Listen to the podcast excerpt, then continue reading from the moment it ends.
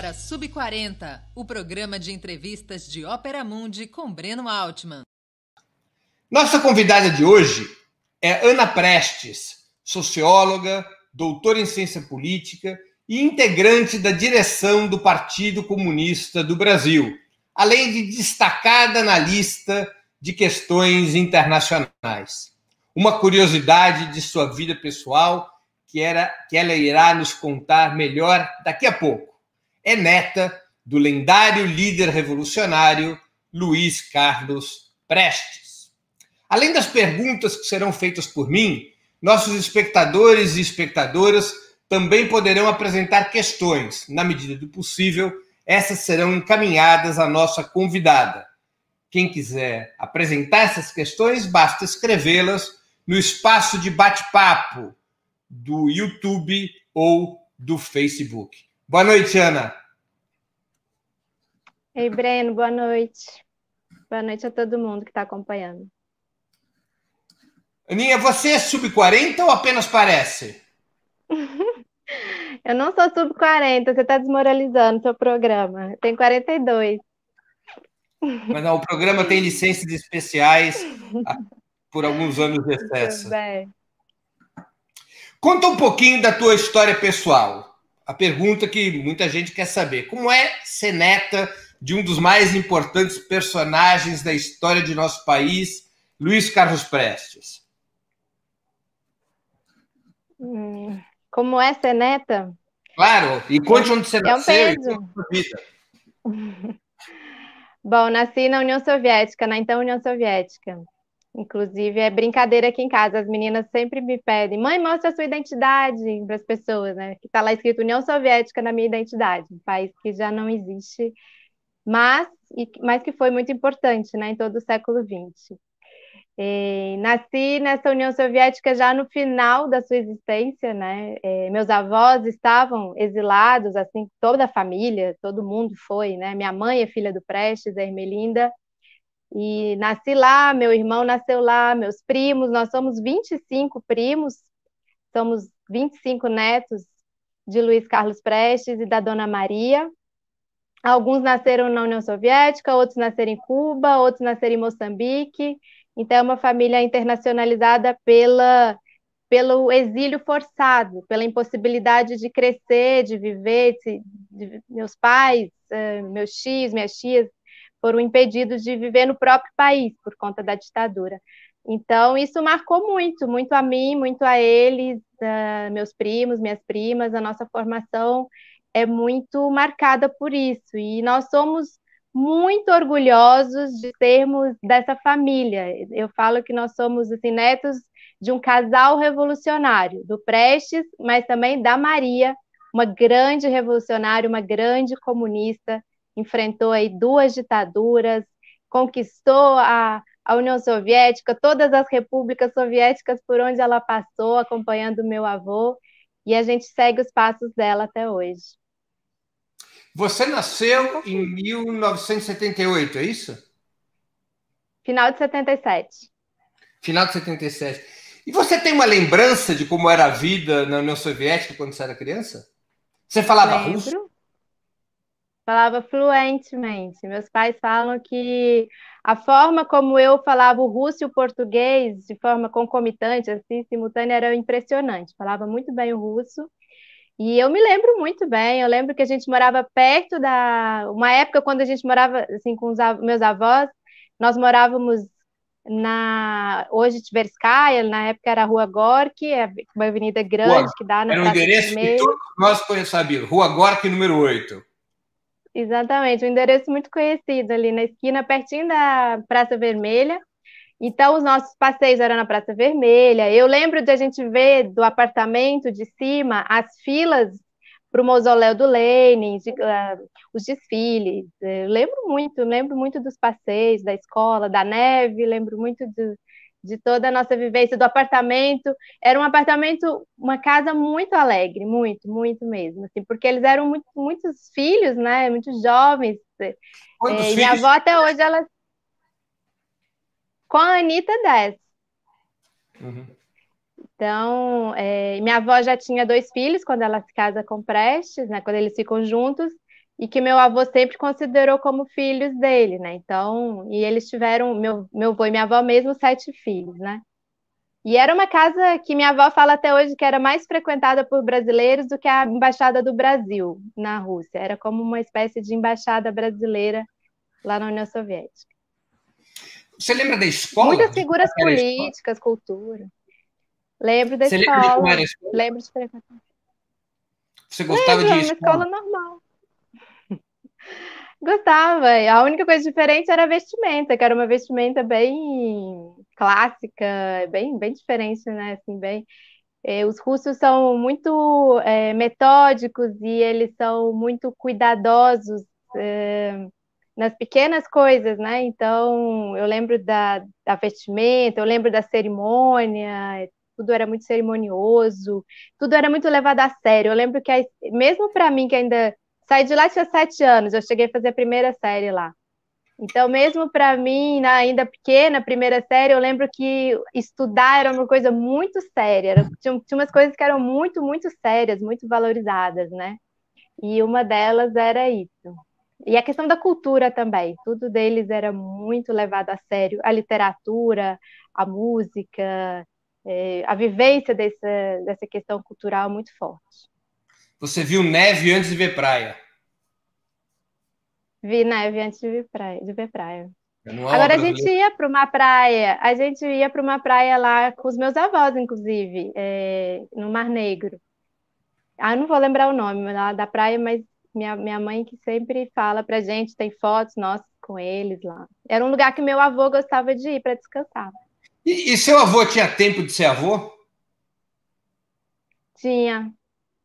Ele foi muito avô, muito. Um avô muito presente.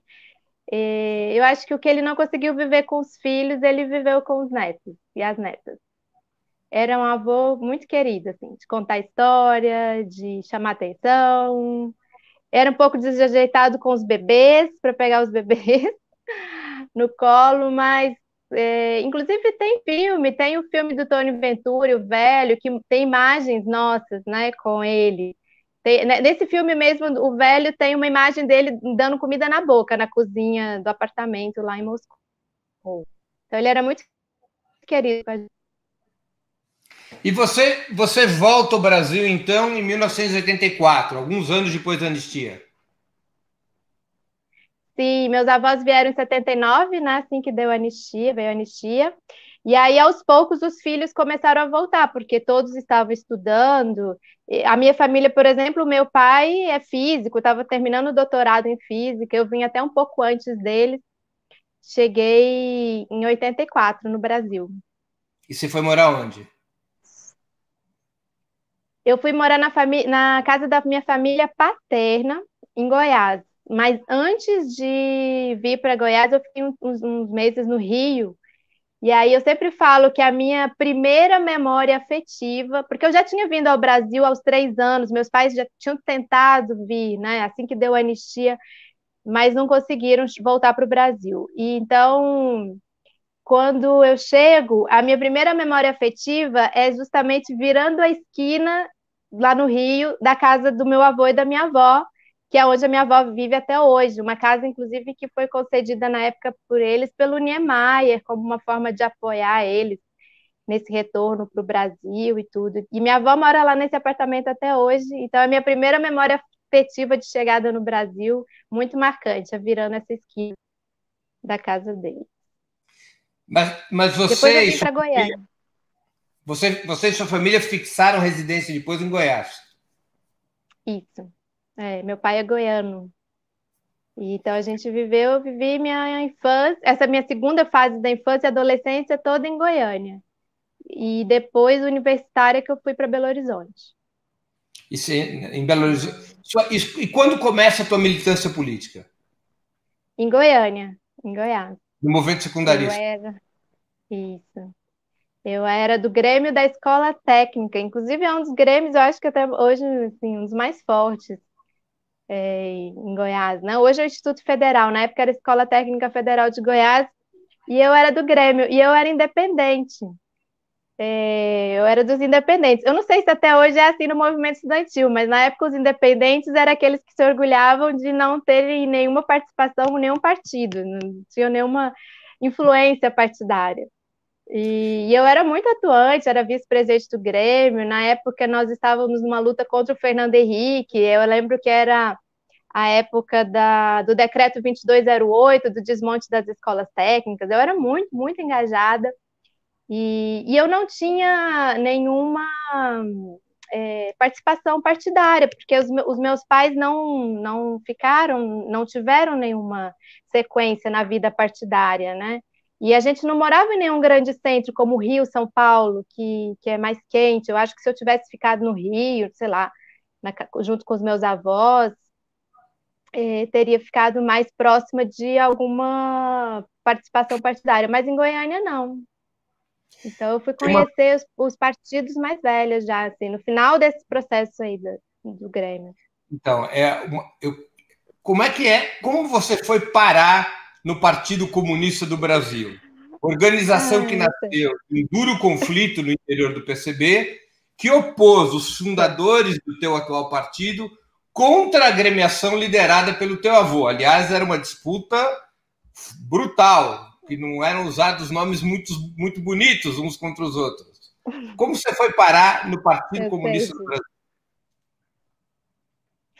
Então, eu era desse grêmio lá da escola técnica, a gente estava muito engajado. Goiânia é muito próximo de Brasília, a gente vinha. Hoje eu moro em Brasília, né? Então, na época, eu só conhecia Brasília por conta das manifestações. Então, a gente, nós éramos os responsáveis, inclusive, de trazer muita gente para as manifestações em Brasília. E eu conheci o JS, foi o JS que me conquistou. É, eu acho, eu, a, a União da Juventude Socialista. Isso. Como é? Não, não, isso, para você explicar o que é o JS. Sim, é, o JS era e até hoje é onde a maioria dos uh, que são militantes do PCdoB, não só são militantes do PCdoB, né, mas que são conquistados e angariados pelo, pelos militantes comunistas do PCdoB, vêm atuar no JS. E eu, e eu fico pensando que, que eu poderia ter tido uma, uma outra participação. Por exemplo, se eu tivesse conhecido antes até a juventude do PT, ou do PDT, ou do PSB, ou quem fosse, mesmo do PCB. Naquela época não tinha, não conhecia ninguém. E, e eu comecei, e na verdade, para os meus amigos, né? Não sei se hoje tem, tem alguém olhando, vendo essa entrevista mas da época do Grêmio, que eu era dos independentes, para eles foi uma grande traição eu ter ido para o JS. Então, é, foi, foi, foi muito curioso nesse sentido. E eu me apaixonei pela UJS porque eu descobri uma coisa fantástica. Eu lembro que quando eu vi a primeira vez um congresso, não lembro se era da UBS ou da UNE, aquele ginásio lotado de gente, e eu falava, gente, eu não sabia que isso existia, eu quero fazer parte disso. E é, tinha uma coisa muito forte com Cuba também. Eu lembro que uma das minhas primeiras atividades foi. A minha primeira atividade foi um encontro nacional de escolas técnicas e depois um Festival Mundial da Juventude dos Estudantes em Havana, em Cuba. O PCdoB nessa tinha... época não era mais crítico a Cuba. Não, não, eu não conheci essa parte do PCdoB. Então, o que eu conheci foi um partido, e, e eu era prestes, só que eu, eu não tinha noção ainda do que significava ser prestes no mundo da política. Não tinha mesmo. E aí eu falo assim: se eu tivesse ficado no Rio, São Paulo, talvez eu tivesse essa noção melhor. Mas ali em Goiânia, não, não, não tinha essa, essa noção. E eu lembro que quando eu comecei a frequentar as atividades da JS, muita gente falava, ah, ela é prestes, ela é prestes, ela é prestes. E eu achava que estavam, assim, que era ótimo eu ser prestes, que era uma coisa, assim, legal, que estavam gostando. Então, me valorizavam que eu era prestes.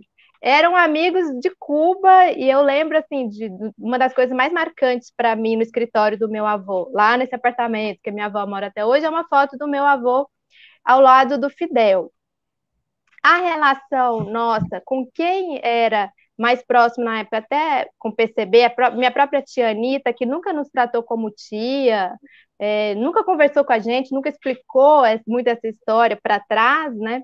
O meu avô, a história que eu conhecia dele ter saído do PCB em 80, né, quando ele chegou, quando eu começo a ter relação com meu avô, ele é PDT, inclusive a gente fez campanha para o Brizola, a gente tem fotos, crianças correndo pelo apartamento, com camiseta do Brizola, com Brizola. Eu acompanhei muito a campanha de 89, que foi é, a última atividade política do meu avô, né? Eu já estava mais mais, mais velha e tudo.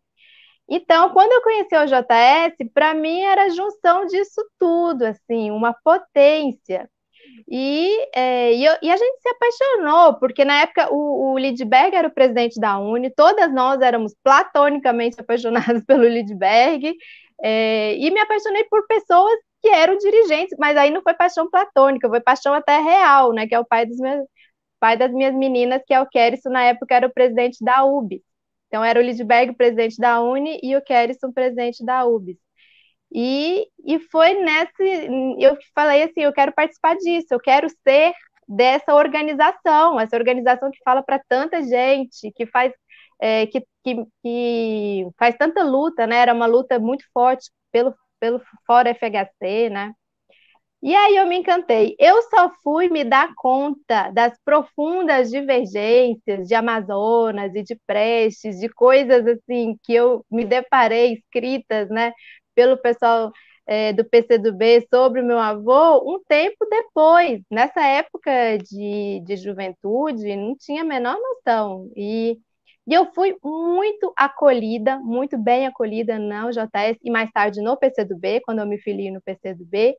E eu sempre fui, Breno, muito respeitada por todas as forças. Isso eu sempre admirei muito, muito, muito.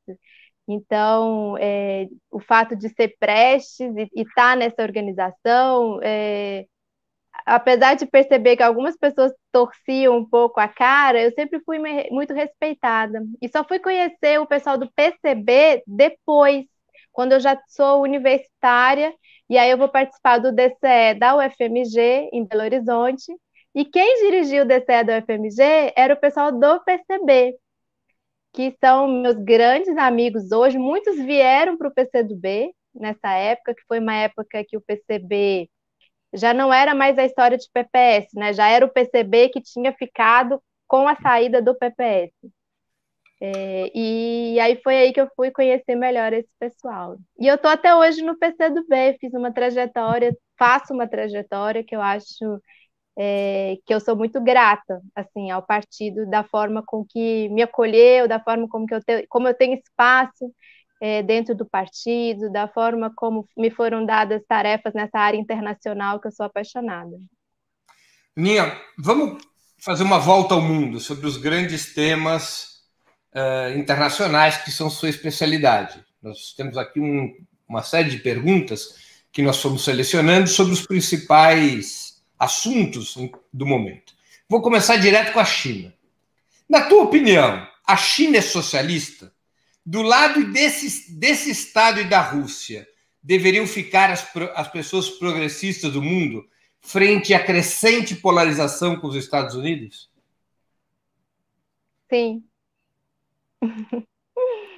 Sim, do jeito chinês, sim. É, é, uma... Aliás, uma coisa que nós aprendemos muito ao longo dessas últimas décadas, de todas as décadas da construção da União Soviética e dessas é, 70, agora estão fazendo 71 anos, né, no próximo dia 1 de outubro, aí eles vão fazer aniversário né, da fundação da República é, lá da China, e nós aprendemos isso, né, de que cada país cada povo é, e cada partido comunista tem a sua própria experiência e vai levando dessa forma. Eu acho que os chineses, sim, são um, um país socialista, é um país com, com, várias diferenças de etapas, né? Diferenças depois é, muito marcada pela China depois da virada com Deng Xiaoping e tudo. E é, eu acho que dentro do planejamento deles e eu acho que até essa pandemia do novo coronavírus mostrou ao mundo isso, a capacidade deles de colocarem é, o bem-estar da sua população em primeiro lugar, a capacidade de fazer um planejamento detalhado, muito responsável, uma capacidade de é, jogar, jogar de acordo com as regras do jogo do capitalismo mundial, da forma como ele, ele está organizado hoje, e mesmo assim ser uma potência socialista dentro desse contexto. Porque você observa a pandemia do novo coronavírus, ela revelou muitas coisas, acelerou coisas e revelou muitas, né? Então, você debate algumas questões hoje que se a China não fosse um país socialista, talvez não se debateria. Por exemplo, se, se qual, qual vai ser é, a forma de distribuição de uma eventual vacina. Esse é um confronto direto entre o capitalismo e uma potência socialista que está hoje no âmbito da Organização Mundial da Saúde, por exemplo. Né? É, de, de, de esse, esse debate é, que se colocou aqui no Brasil de uma forma muito é, dura, né? infelizmente, para nosso povo: economia versus vida. Não fosse a China uma potência socialista, talvez esse debate não fosse tão franco e tão duro no cenário internacional. E a Rússia? O que é a Rússia? Eu acho que a Rússia hoje é uma autocracia do Putin. Eu acho. Mas, um país, regime, é... como, como, sistema econômico, o que é a Rússia? É um país capitalista. Né? E que papel cumpre, você acha que cumpre a Rússia? um papel estratégico né, na geopolítica mundial, é, no confronto com os Estados Unidos, né, principalmente, ou seja, eu acho que o, o Putin ele soube é, construir esse grande poder em torno dele é, de uma forma muito calculada, de uma forma muito pensada, de uma forma muito consolidada. Acho que está muito consolidado o poder dele, né? A ação dele é, em todo o desenvolvimento da guerra na Síria, hoje na contenção do, do, da, da, possibilidade de um ataque mais frontal dos Estados Unidos com relação ao Irã, o papel que ele joga, por exemplo, hoje nos conflitos regionais mais quentes, como na questão da Líbia, a aliança que eles estão construindo. Eles tiveram agora, 11 de setembro, uma reunião muito importante que eu acho que foi dado pouca visibilidade sobre ela, Rússia e China. Então, é uma aliança muito importante nessa geopolítica mundial. Eu acho que o BRICS, como era, é, como era quando o Lula, a Dilma estavam participando, ele acabou. Eu acho que hoje o que está consolidado é uma parceria Rússia-China é, nessa contenção do, do, do imperialismo norte-americano, que dá muitos sinais de decadência. Né? É uma parceria importante aí, Rússia, China e Irã. Com a pandemia provocada pelo novo coronavírus, qual dos blocos em disputa sai mais forte? Os Estados Unidos e seus aliados ocidentais ou a coalizão China-Rússia? Eu acho que o Gramsci falaria que tem um empate catastrófico aí ainda, né? É, eu acho que a gente ainda tem um empate catastrófico. Eu acho que a China sai muito fortalecida, sim. É, vamos ver como vai ser essa eleição agora nos Estados Unidos, né? Para a gente poder dar essa resposta, inclusive. Vamos ver como está o poder do Trump. Mas eu acho que sim, China, é, Rússia, eles é, crescem bastante. A, a serenidade do, do, Xi Jinping nessa última reunião, da, dessa, última Assembleia da ONU, é, a, capa a capacidade de é, ir é, construindo e consolidando processos, né? Eu não sei se você deve estar acompanhando também, todo durante toda essa pandemia, o quanto eles avançaram na relação com a África, né? É, os chineses. É, existe hoje uma toda uma, uma nova configuração na África e que os Estados Unidos, inclusive, estão se sentindo muito ameaçados, né? Eles estão falando esse, esse, por exemplo, esse centro de controle de doenças que está sendo construído lá na Etiópia, inclusive na terra do, do Tedros Adhanom, que isso, na verdade, é um centro de espionagem da China, ou seja, estão tentando, é, tentando minar. Eu acho que os chineses, a China sai muito fortalecida nesse processo. Uma capacidade de recuperação econômica muito grande, muito forte, uma capacidade de controle é, da infecção mesmo, da doença, uma, uma prova de capacidade muito forte, um, uma capacidade de é, avançar, é, não se deixar abalar com essa situação e continuar no avanço do desenvolvimento tecnológico, toda essa ameaça que os americanos sentem com relação ao desenvolvimento das novas tecnologias, 5G, isso tudo é sintoma, né? Sintoma de uma segurança e de uma consolidação de um poderio mundial por parte da China.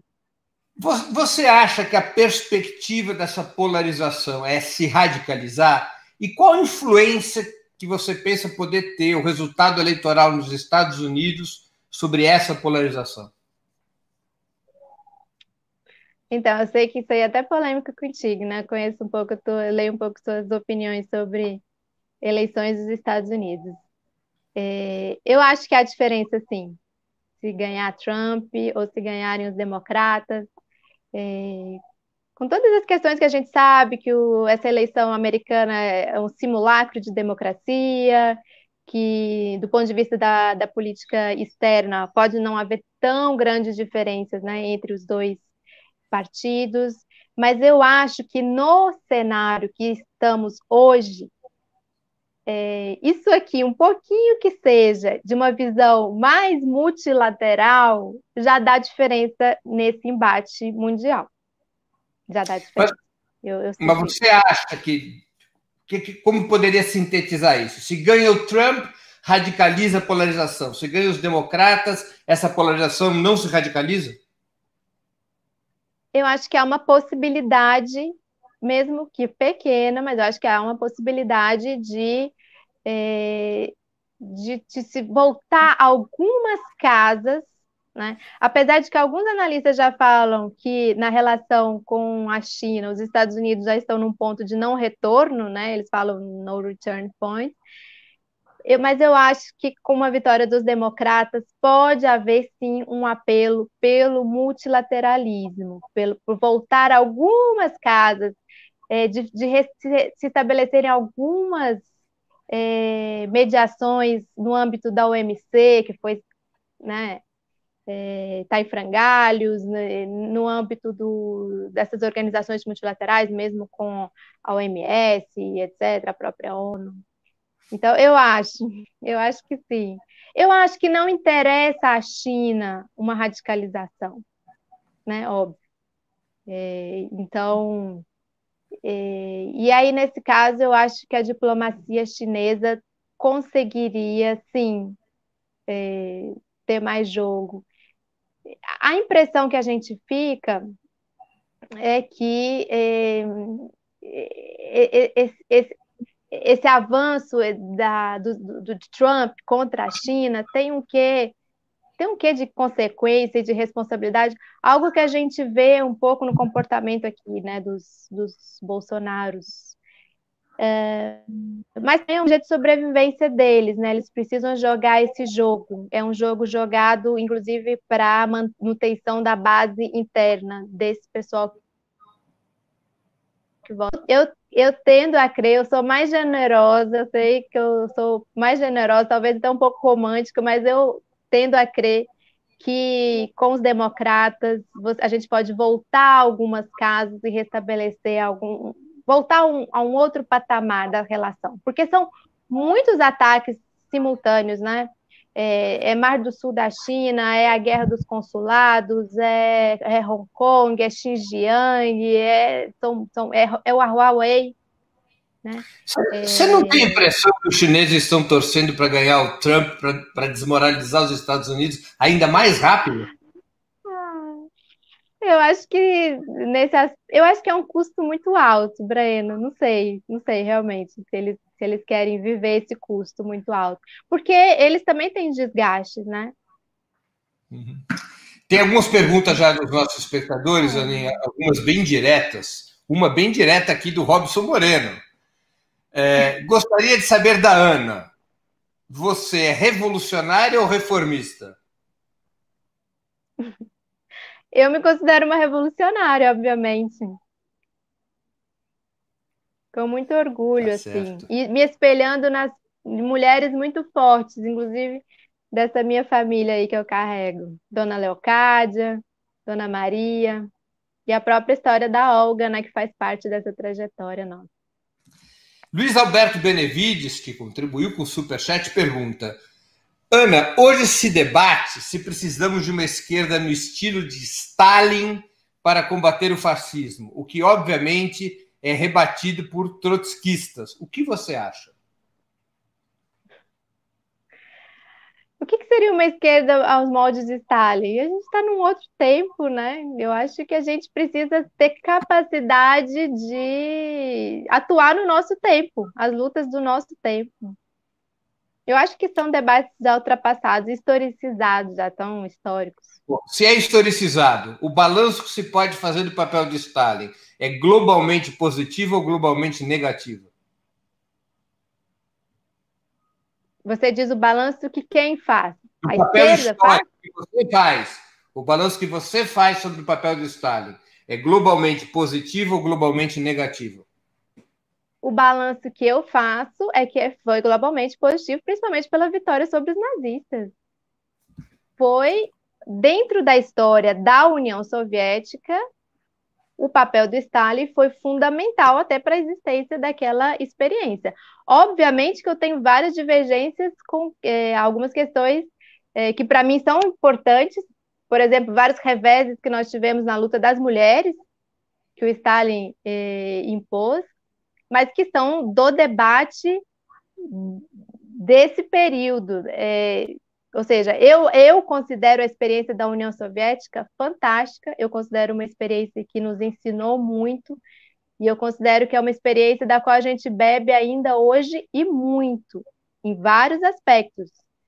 E dentro dessa experiência está a participação do Stalin, que teve erros, teve problemas, mas que uh, sobressai o papel uh, positivo, principalmente no, na questão da derrota dos nazistas, na capacidade de liderar um país, liderar um exército para derrotar a maior ameaça à existência da humanidade que nós tivemos no século XX.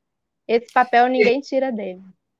Teve erros, teve problemas, teve crimes? Eu creio que também teve crimes, Breno. Creio que sim. Voltando aqui para o nosso território, para o território latino-americano. Para as forças de esquerda da América Latina, é melhor que ganhe Trump ou que ganhe Biden?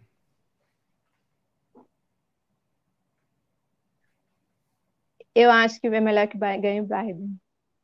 Por quê? Então, eu acho que aquilo que eu falei já há um tempinho aqui atrás na entrevista. Por menor que seja a possibilidade de haver mais diálogo, eu acho que a gente precisa valorizar isso, porque o papel de Trump nesses últimos anos foi terrível, terrível. O que está acontecendo a cada dia, se agravando mais a situação do cerco contra Cuba, é, o próprio golpe na Bolívia, é, a instrumentalização cada vez maior da OEA, a grande ameaça ao povo venezuelano.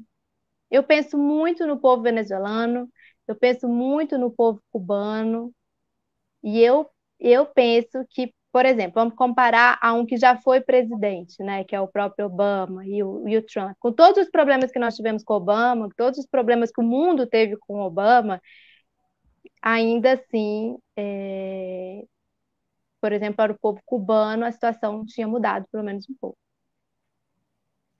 Quais os riscos que você acha que Venezuela, Cuba e Irã correm diante da escalada geopolítica e eleitoral de Trump contra esses países?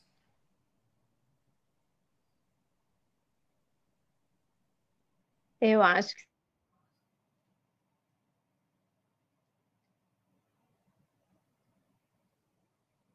Houve um congelamento. No... Voltou? Voltou, voltou, fala. Se ele conseguir vencer a eleição, se ele conseguir fazer essa nomeação que ele está querendo aí no lugar da Ruth eh, Ginsburg, né, na, na Suprema Corte, ele vai ficar numa situação é, muito confortável, né? Ele já, já queimou muitas pontes, já queimou muitos navios aí no, com quem ele precisou queimar, para qualquer constrangimento. Por exemplo, essas sanções novas que ele está fazendo contra o Irã, né? Ele está passando por cima de tudo, né? Do Conselho de Segurança da ONU e tudo. Eu acho que uma eleição é, de Trump, ela é ela é um, de um risco é, beligerante alto, assim. E esses, são esses povos justamente que vão sofrer mais, Venezuela e Irã. Você acha que, ele existe demonstrou isso essa semana, né? Você acha que existe um risco de um ataque militar dos Estados Unidos contra a Venezuela? Ou contra o Irã? Eu acho que sim. Eu acho que sim. Concreto. Continuando ainda sobre o tema Venezuela, qual a tua interpretação da visita do Mike Pompeo ao Brasil e suas ameaças contra a Venezuela? É apenas uma ação eleitoral, com Mike Pompeo olhando para o Trump e também olhando para si próprio? Muitos dizem que Pompeo poderia ser o candidato a presidente em 2024, se Trump, reelegendo-se ou não Trump agora. Ou faz parte já de uma articulação militar? E tem muitas idas e vindas, né? Nesse processo. Ai, ai. É, tem muitas idas e vindas nesse processo. Você também acompanha bem esse tema, né? Eu acho que naquele momento que o Maduro assume, né? Essa segunda, esse segundo mandato, né? É, que o John Bolton tá na, lá no, como conselheiro. Ali houve um Houve uma. Ali há um momento em que. Voltou? Voltou. Pode tá falar. Ainda não sei. Não, não, tá funcionando. Ali, ali tem um momento em que eles. É, que eles é, tiveram perto, sabia? Eu acho assim, a gente sentiu mais isso. Tanto é que isso chegou a ser tratado, né, no Brasil. É, teve que, né, houve, isso esteve na mesa em alguns momentos. Depois, houve toda uma, é, uma contraofensiva, e que eu acho que foi muito importante, né, por parte da, da Venezuela, que conseguiu é, fazer essa contraofensiva. E eu acho que nesse final de mandato, eles colocaram muito as barbas de molho, pelo que a gente percebe, né, os próprios é, os americanos, no sentido de fazer uma intervenção uh, mais forte. Essa visita, uma intervenção mais forte, não, uma intervenção de fato militar.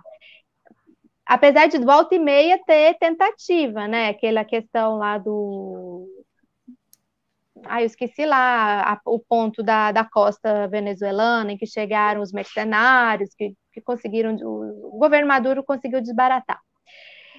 É, essa visita do Pompeu ela é uma visita, sim, eleitoreira, eleitoral, mas ela é uma visita eleitoreira que, de uma certa forma, entrega algo prometido e promete que vai ter mais, caso Trump vai ser eleito.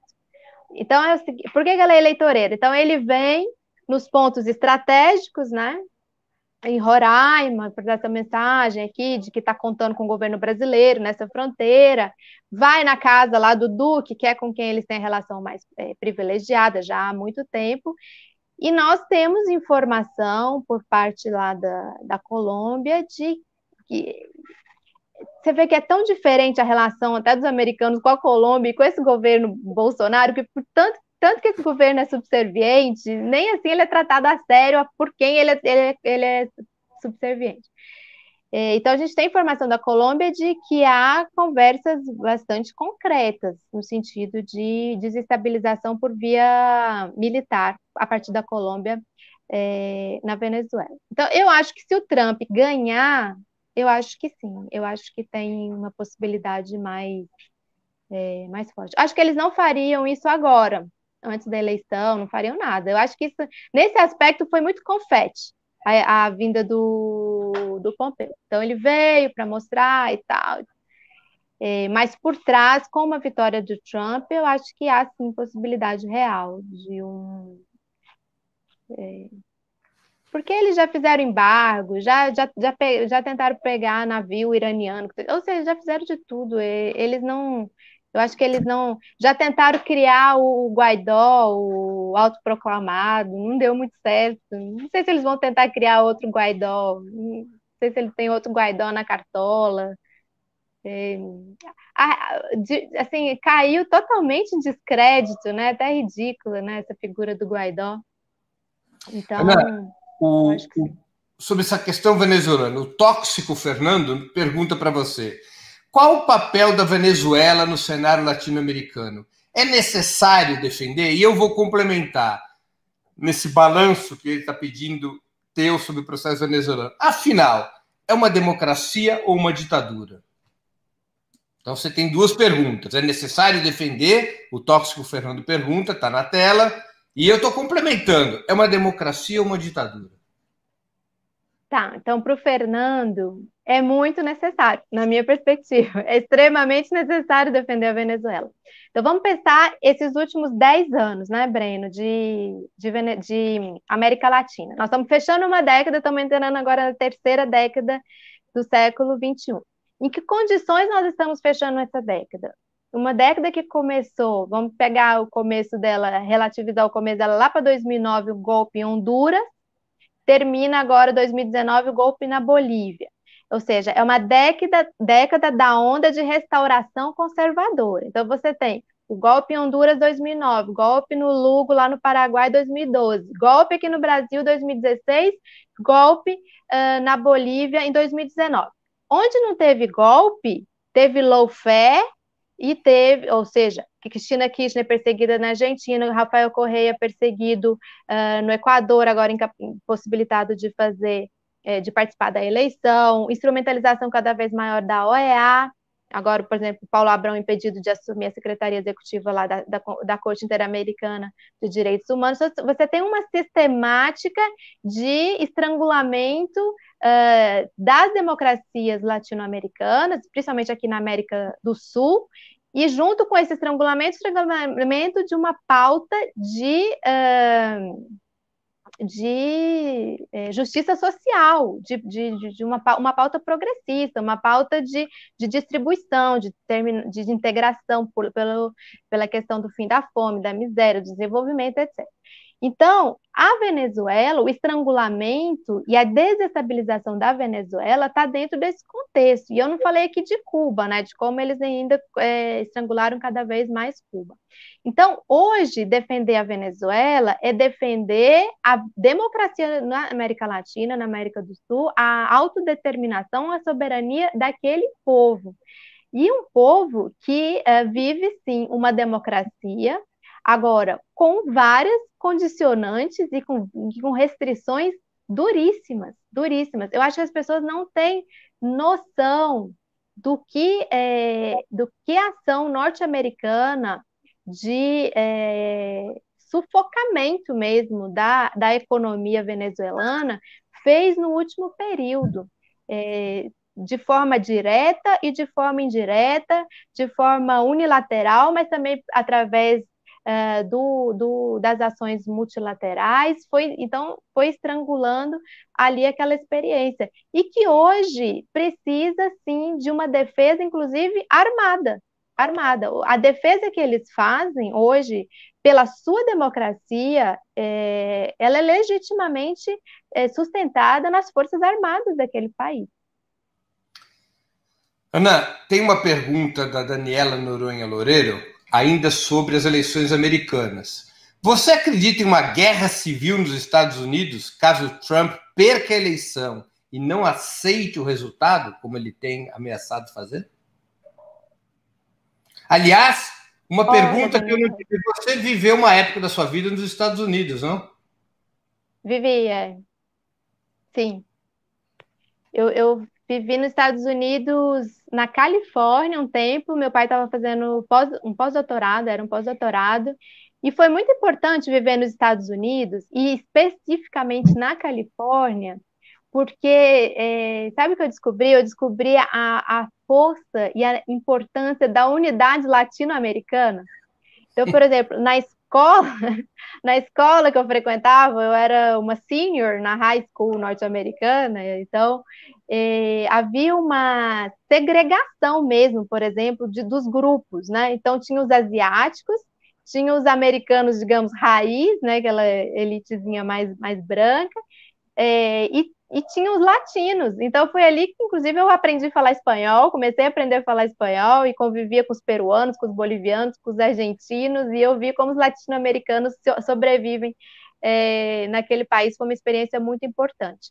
É, sobre a pergunta da Daniela, olha, Daniela, a gente tem visto cenas muito é, preocupantes nos Estados Unidos, no mínimo, né, no, no último período, inclusive de partidários do Trump, pessoal andando armado.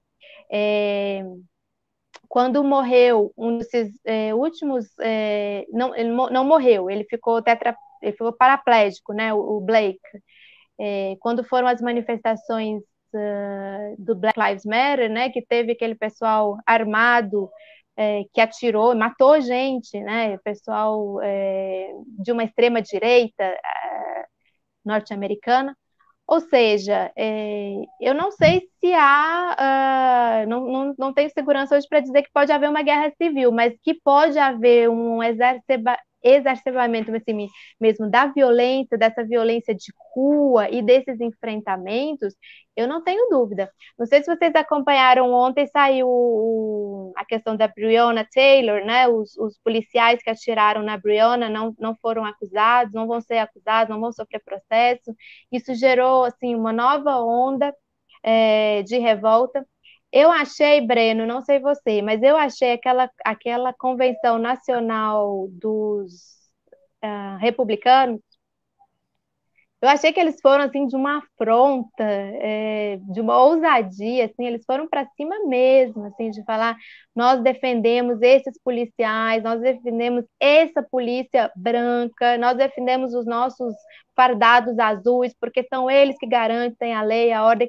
Eles partiram para um discurso de criminalização dos movimentos é, bastante que chama bastante atenção, assim, e que não não se viu isso tanto no primeiro semestre. Eu achei que eles mudaram bastante já o discurso, uma, um discurso de legitimação é, das pessoas que estão armadas para atirar nos manifestantes é, que estão, as pessoas estão se colocando contra a violência policial. Ana, uma outra pergunta minha as experiências dos governos progressistas na América Latina são sustentáveis? Podem seguir adiante ou serem retomadas sem ruptura com a ordem imperialista e com o próprio sistema capitalista? Eu acho que são sustentáveis. É, eu acho que podem voltar. A Argentina é exemplo disso, né? É, eu acho que o Uruguai também, agora na eleição, eles vão ter eleição agora dia 27, né? As eleições municipais também pode surpreender, Frente Ampla pode vir com força. É, então, essa é uma questão, é uma parte da sua pergunta, né? Antes de chegar na parte mais complexa. É, eu acho que elas são sustentáveis, estão nesse, nesse marco, né? E eu acho que elas precisam perseverar. Eu acho que nós estamos fazendo isso no Brasil, né, tentando perseverar no sentido de retomar o ciclo progressista aqui, mas obviamente existem limites que são intransponíveis se não houver uma mudança na ordem mundial. É óbvio que sob um regime imperialista é, do norte, sob esse regime é, capitalista que a gente vive hoje, é difícil passinhas no, a gente almeja, né, em sociedades realmente socialistas. Você mas não são há... experiências necessárias e que a gente precisa reconquistar. Sim, sim, mas a crise mundial de 2008 e 2009 e essa nova crise atual não estreitaram as margens de manobra para experiências de mudanças, digamos, dentro da ordem capitalista? Não, acho que não. É, sim, houve um estreitamento, digamos assim, mas não houve uma impossibilidade. Eu acho que o próprio, é, o melhor exemplo na América do Sul, eu acho a Bolívia. E eu acho que por isso que o golpe ali foi também tão violento, porque a Bolívia conseguiu, nesses quase 15 anos, é, é, de governo, dentro dessa ordem, conseguiu conta dos seus conseguiu colocar a sua economia para andar, um país que crescia numa média de 4% ao ano, é, nesse período, é, conseguiu é, dar passos importantes em termos de democracia interna, democracias super complicadas e contextos nacionais super complicados, né, como são o caso da Bolívia, do Equador, mesmo do Peru, com comunidades indígenas muito fortes, muito grandes, estados realmente plurinacionais, como a Bolívia fala, que eles são, né, é, como eles se, se declaram. Então, eu acho que é óbvio que a que a crise de 2008 e mesmo e agora essa crise gigantesca que vem e a gente tem tantos dados aí da CEPAL para reforçar é, os profundos estragos né, que vão ser feitos na economia latino-americana, isso estreita bastante as margens da nossa atuação. Mas eu acho que é possível. Eu sou sempre mais esperançosa, generosa, romântica, eu acho com essas possibilidades. Você, as eleições na Bolívia, aliás, acontecem, é, estão previstas para acontecer no próximo dia 18, 18, de outubro. Como você vê a saída de Jair Anhesa, atual presidente, entre aspas, do país da disputa? É, você acha que as eleições continuam a ser favoráveis para uma vitória de Lúcio Arce, o candidato do Márcio? Sim. Só antes de falar da Bolívia, a Argentina também é um exemplo, viu? O Alberto Fernandes, eu, acho que eu sou suspeita porque eu sou muito fã, é, mas eu acho que ele tem, tem, lidado bem, viu? Com essa crise das dívidas e tudo mais, tem, tem colocado o FMI no seu lugar. Bom, é, sobre a. Deixa eu só pedir a ajuda das minhas filhas aqui, porque a minha bateria vai acabar. Me ajuda aqui a pôr para carregar. É, sobre Bolívia, por que, que a Anies saiu, né? É, eu acho que já, eu acho, Breno, que tem uma pressão. Ai, caiu. Acho que tem uma pressão muito forte é, em cima ali é, deles, dos candidatos, e uma pressão, inclusive, externa, forte, né, de quem deu o golpe na prática, né, é, para uma unificação para uma, unificação é, das, das candidaturas para conseguir derrotar o Arce, né? É, tem uma pesquisa que eu até dei no, na minha coluna das notas internacionais, que, que sai aí pelo Opera Mundi e outros portais, é, que eles têm uma pesquisa que foi feita com uma amostragem grande, né? 16 mil é, entrevistados, né? São 27 institutos que participaram desse, dessa pesquisa e que não tem jeito, o Arce tem, se você contar aí os votos válidos, né, ele, ele, ele ganha, ele ganha no primeiro turno.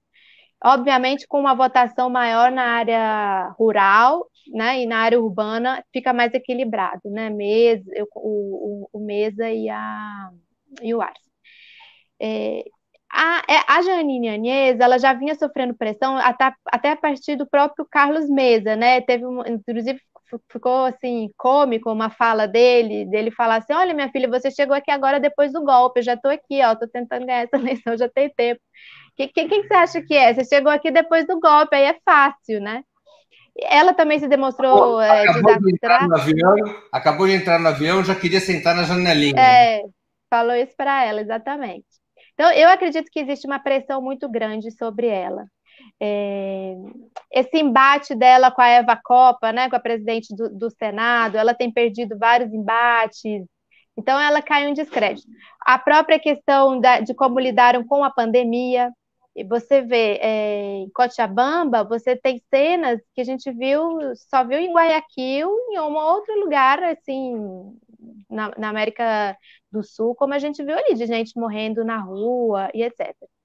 Então, eu acho que eles perceberam. Ao mesmo tempo, essa figura nefasta, né, que é o Fernando Camacho, sub, tem, tem subido né, nas pesquisas. Então, eu acredito que isso também.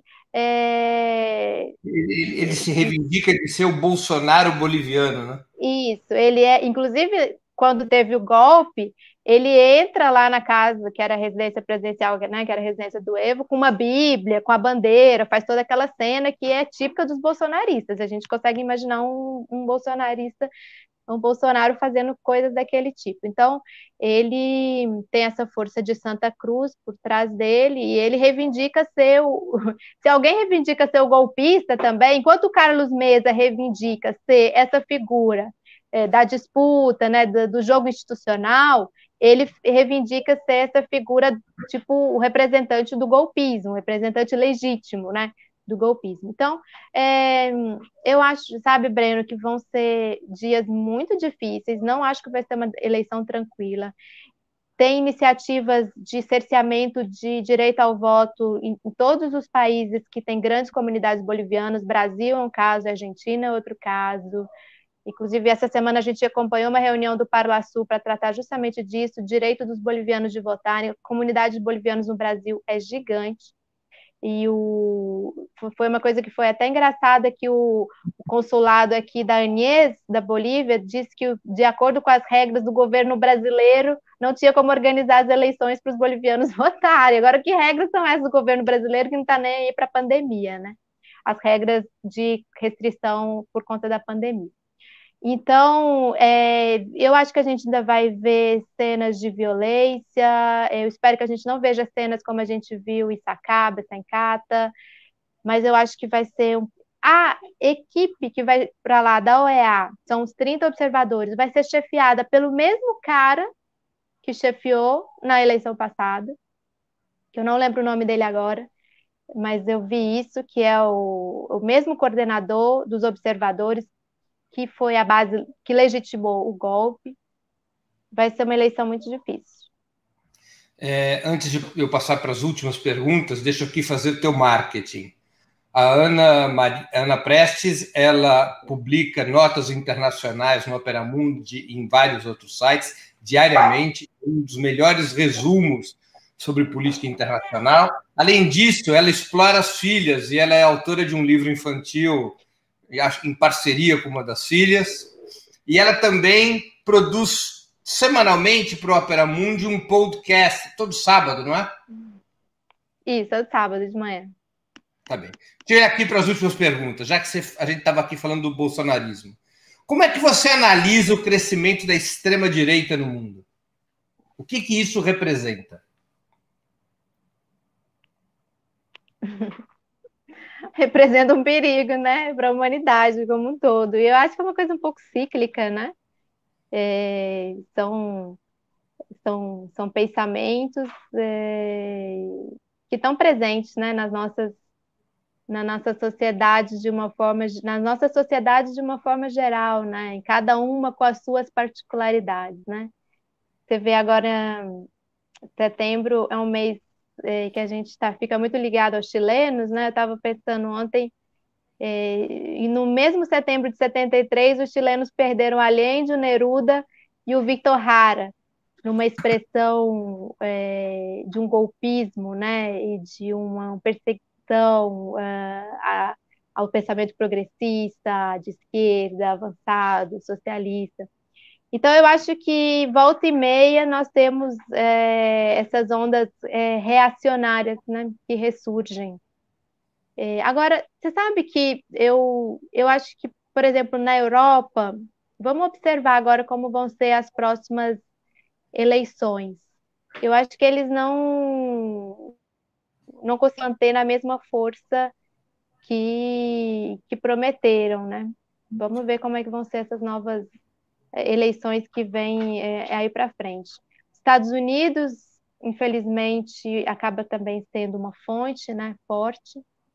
E, e aqui na América Latina, o Brasil, eu não sei a tua opinião, Mora, que até ouvir, mas a, aqui na América, América Latina, parece que o, o Brasil destoou um pouco do, do tom geral, né? Você observa que na Argentina conseguiram conter, mesmo no Chile, é, essas forças, né? Realmente, mas na Europa. Na Europa, inclusive, surpreendeu ultimamente o surgimento de um movimento de ultradireita, que eu não vou lembrar o nome, é, no, em Portugal. Acho que a gente até já participou de um programa que se falou sobre isso. Então, esse pessoal do Vox na Espanha, é, AFD na, na Alemanha, né? Vamos ver, eu acho que a eleição na Alemanha, as próximas eleições na Alemanha também podem é, nos dizer como que vai ser. A Itália acabou de passar por eleição. Você vê que o, o Salvini, por exemplo, não conseguiu a Toscana que ele queria, né? É, conseguiram segurar. É, não entregou o que prometeu. Não, não foi destruído também, não, mas não entregou o que prometeu. Então, eu acho que é uma força que está presente, está tá na, tá, tá, na, tá na ordem do dia e derrotar essas forças da ultradireita. É, e eu espero que a gente consiga contê-las. Aninha, última pergunta, pelo menos última das perguntas grandes. Qual o futuro da esquerda no mundo? A social-democracia está morta? O comunismo ainda respira? Definitivamente o comunismo respira, eu acho. Eu acho que China está aí para provar isso, Vietnã está aí para provar isso, Cuba está aí né, para provar também. É... Eu acho que, Breno, as coisas podem até mudar de nome, mas eu acho que as ideias do comunismo, as ideias do socialismo, elas inclusive se fortaleceram nesse último período, inclusive nesse ano pandêmico aí de 2020, né? porque a gente voltou a discutir o valor da vida, né? A gente voltou a discutir o papel do Estado na garantia da proteção das pessoas, seja na saúde, seja na educação, na economia. Quando que a gente pensou que a gente ia discutir renda, renda básica, renda mínima aqui no Brasil esse ano, não fosse a pandemia? Então, eu acho que os grandes desafios apresentados para a humanidade e essa questão da pandemia foi um deles. E acho que a questão ambiental tá, também está muito forte nesse sentido. Tem trazido uh, não, não só as pessoas, mas seus agrupamentos, seus partidos, seus movimentos, a reflexões sobre que tipo de, de sociedade é sustentável, né? De que tipo de organização da sociedade humana é sustentável. E eu vejo com muita esperança o papel dos partidos de esquerda nesse cenário, porque eu acho que nós acumulamos muito nesse último período e nós temos muito a dizer, nós temos muitas experiências, né? E nós temos muito, muito a dizer. Eu sou esperançosa com relação, com relação a isso. Muito bem. Eu não acho nós... que a social-democracia morreu, não acho, mas eu acho que ela perdeu força na Europa. É... Eu acho que houve uma polarização maior aí. E qual o caminho da esquerda, se a social-democracia perdeu força? Eu acho que o caminho da esquerda. Você pergunta o caminho da esquerda no, no Brasil, no mundo? No mundo. Eu acho que a esquerda tem vários desafios, assim, hoje. Eu acho que o maior deles é o da comunicação é, é, de comunicar aquilo que ela defende de forma é, capaz. Eu fico pensando o seguinte, eu fico pensando que o, esse julgamento do Assange, e que ultimamente vários líderes até se colocaram, né, o próprio Lula, o Evo se colocaram, né, que olha, gente, vamos prestar atenção no julgamento do Assange, diz muito sobre isso, sobre o que é essa guerra hoje da comunicação, né? Porque o que, que ele fez? Ele revelou as entranhas do império, né? Que eles fizeram no Afeganistão, que eles fizeram no Iraque, colocou para fora é, aqueles e-mails, aquelas trocas todas ali deles, né? Então, se eles conseguirem conter, se eles conseguirem punir, se eles conseguirem impedir que outros Assanges surjam, eles vão ter tido uma vitória se nós formos capazes de produzir vários Assanges, se nós formos capazes de entrarmos nessas entranhas, entender as novas formas de comunicação, as novas tecnologias, é, ou seja, fazer aquilo que o Marx dizia, né, que a tecnologia ela pode servir ou para emancipar ou para oprimir. Então, hoje tem sido utilizado muito para oprimir, né? Se a gente conseguir fazer isso, eu acho que esse é o grande pulo do gato, assim, do, da esquerda. Ter capacidade de é, desvendar essas engrenagens e jogar, é, fazer com que elas joguem a nosso favor no sentido de divulgar que tipo de sociedade a gente defende, que tipo de relações humanas que a gente defende, por que, que a gente valoriza a vida, é, que tipo de economia é sustentável para a proteção das populações, para a proteção do, do, do, nosso ambiente, do nosso meio ambiente, do nosso mundo, né? Eu acho que esse é o grande desafio hoje. E que tipo de economia de sociedade você defende? Para terminar as perguntas. Eu defendo o socialismo, eu defendo como finalidade o comunismo. Ah, eu defendo que a, que, a, que a humanidade seja capaz né, de colocar o coletivo antes é, do indivíduo. Eu acho que eu defendo isso. Muito bem. Agora nós vamos para um ping-pong final, que a gente está chegando aos últimos minutos do programa. Na verdade, a gente passou da hora tradicional do programa, porque estava muito interessante a conversa. Ídolo político. Eu tenho uma ídola política, uma pessoa que eu adoro e sempre eu, eu choro só de ler a história dela, que é a Vilma Spin.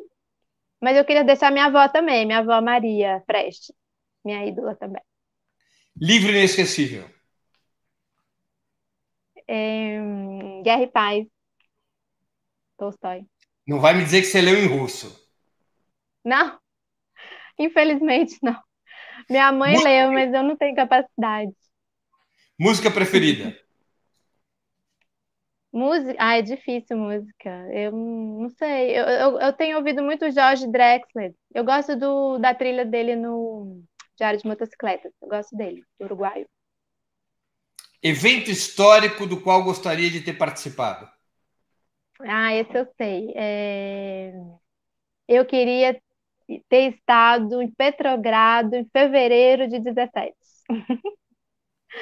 Ao lado das mulheres, porque foram as mulheres as primeiras a, a estourarem a Revolução de 17.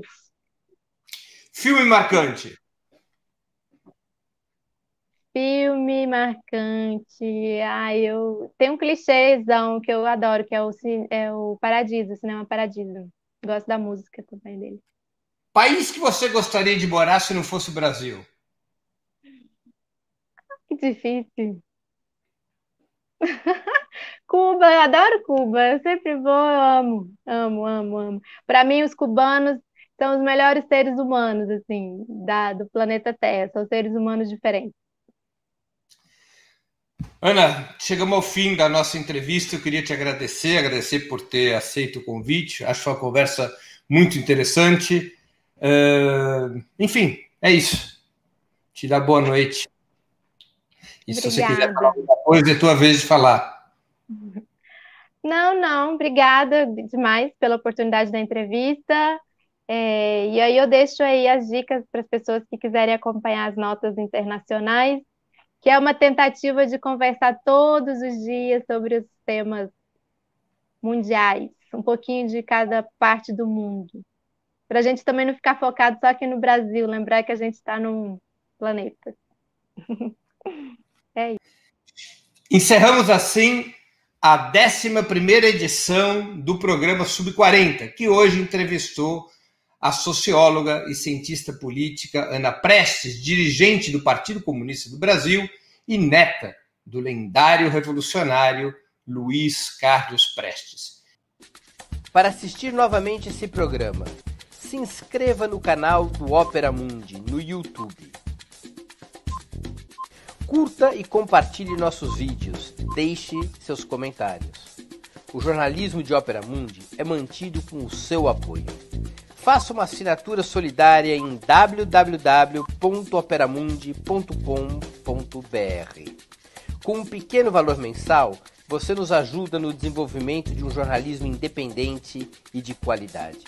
Obrigado pela audiência e até a próxima.